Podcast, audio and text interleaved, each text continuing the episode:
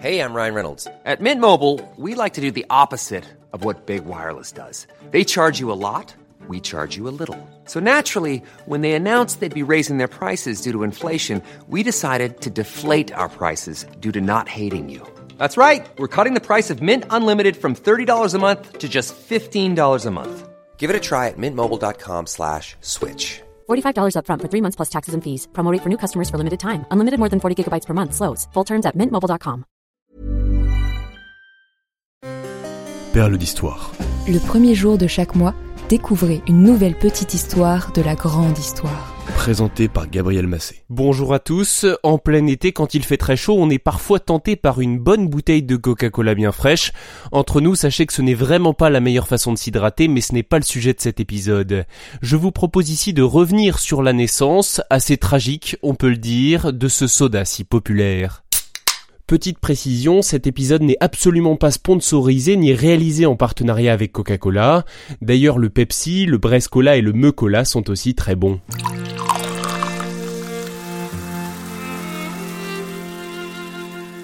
L'inventeur du Coca-Cola se nomme John Pemberton.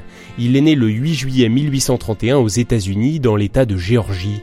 Il étudie la botanique et s'intéresse à la médecine, notamment des plantes et des substances chimiques, pour devenir pharmacien.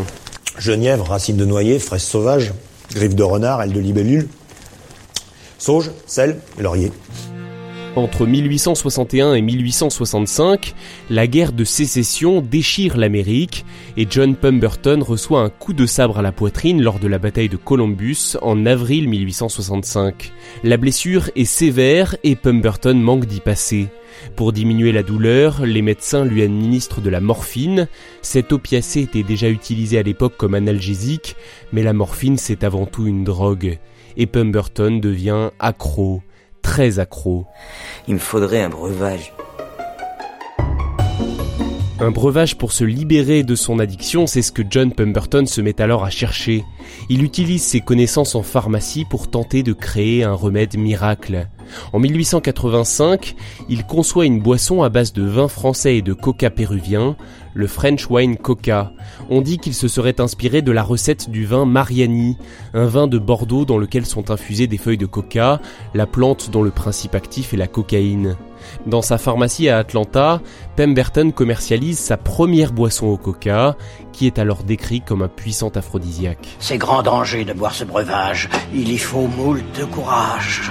Moult de courage. Seulement voilà, en 1886, la ville d'Atlanta impose la prohibition, c'est-à-dire l'interdiction de l'alcool, et le French Wine Coca est désormais interdit. Oh non, mais allez boire un coup, je vous assure, hein, ça ira mieux il faut créer une nouvelle recette.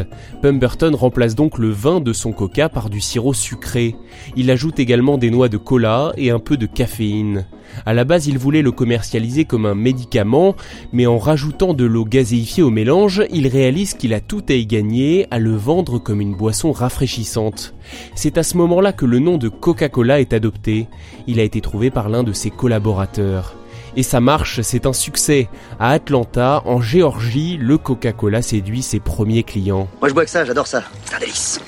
La boisson contenait encore à l'époque de la cocaïne, qui est une drogue dure, mais légale aux États-Unis jusqu'en 1914. Il y avait dans un verre de Coca-Cola l'équivalent de 9 mg.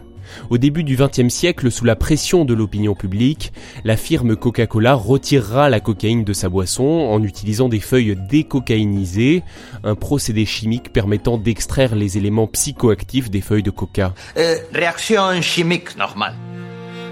Quant à lui, John Pemberton, souffrant toujours de ses addictions et ruiné par la drogue, meurt d'un cancer de l'estomac le 16 août 1888. Il n'aura pas vécu assez longtemps pour voir son Coca-Cola devenir la boisson la plus vendue au monde.